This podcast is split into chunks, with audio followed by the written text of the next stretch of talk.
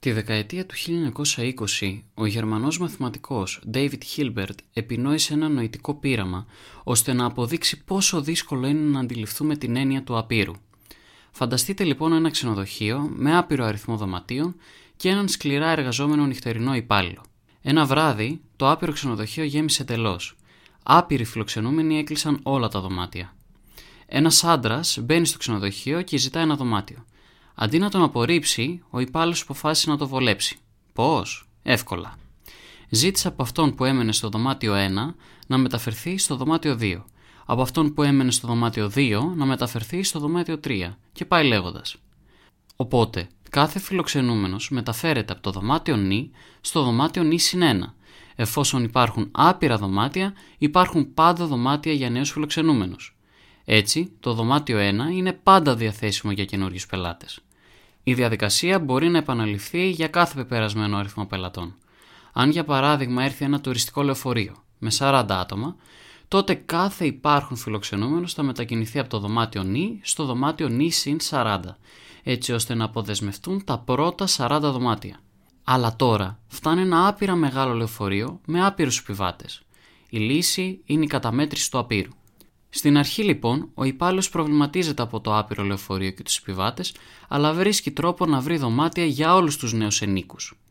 Ζητά από τον επισκέπτη στο δωμάτιο 1 να μετακινηθεί στο δωμάτιο 2. Έπειτα ζητά από τον επισκέπτη του δωματίου 2 να μεταφερθεί στο δωμάτιο 4. Στον επισκέπτη του δωματίου 3 να μεταφερθεί στο δωμάτιο 6 και πάει λέγοντας. Άρα, όλοι οι υπάρχοντες επισκέπτες μεταφέρονται από το δωμάτιο νη στο δωμάτιο 2 επί νη γεμίζοντας έτσι μόνο τα άπειρα δωμάτια με ζυγό αριθμό. Έτσι έμειναν κενά όλα τα απείρως πολλά με μονό αριθμό δωμάτια, τα οποία δόθηκαν αργότερα στους επιβάτες του άπειρου λεωφορείου. Όλοι είναι ευχαριστημένοι και οι δουλειές πάνε καλύτερα από ποτέ. Για την ακρίβεια, οι δουλειές πάνε το ίδιο αφού εισπράττει άπειρα δολάρια τη νύχτα. Η φήμη αυτού του ξενοδοχείου, όπως είναι λογικό, εξαπλώθηκε. Πελάτες καταφθάνουν από παντού. Ένα βράδυ όμως συνέβη κάτι το αδιανόητο. Ο υπάλληλος κοίταξε την είσοδο και είδε μια άπειρη ουρά με απείρως μεγάλα λεωφορεία με άπειρους επιβάτες στο κάθε ένα. Τι να έκανε; Αν δεν βρει δωμάτια για αυτούς, θα ζημιώσει το ξενοδοχείο και θα απολυθεί σίγουρα. Ευτυχώς όμως θυμήθηκε πως περίπου το 300 π.Χ. ο Ευκλήδης απέδειξε πως υπάρχει μια άπειρη ποσότητα πρώτων αριθμών.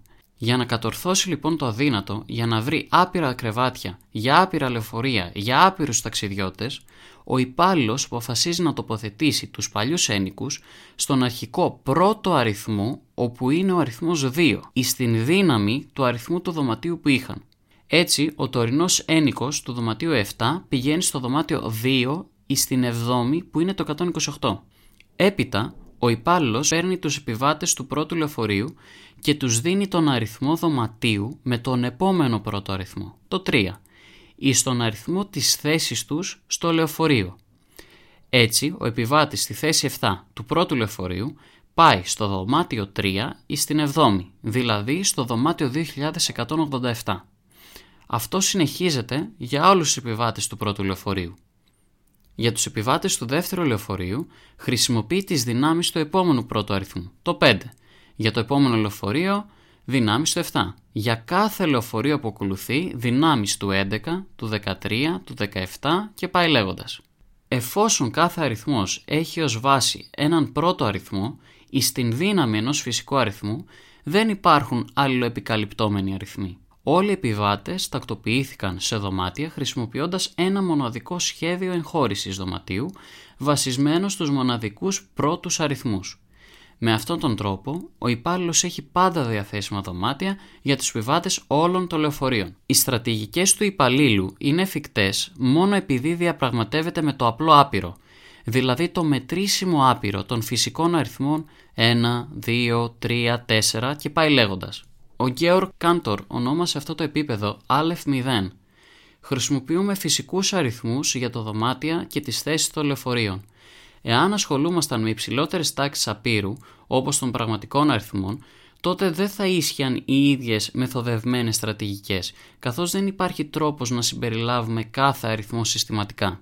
Το άπειρο ξενοδοχείο πραγματικών αριθμών έχει δωμάτια με αρνητικούς αριθμούς στο υπόγειο, κλασματικά δωμάτια, έτσι ο ένικος στο δωμάτιο ένα δεύτερο υποψιάζεται πως έχει μικρότερο δωμάτιο από αυτόν στο ένα.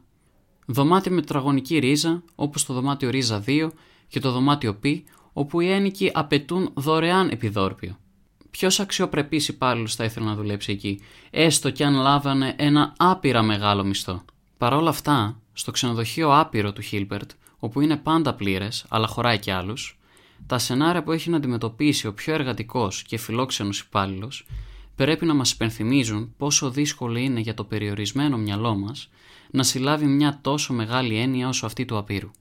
Ίσως μετά από έναν καλό ύπνο μπορεί να μπορέσετε να λύσετε κι εσείς τέτοια προβλήματα. Αλλά να είμαστε και ειλικρινείς. Μπορεί να αλλάξεις δωμάτιο στις μία τη νύχτα.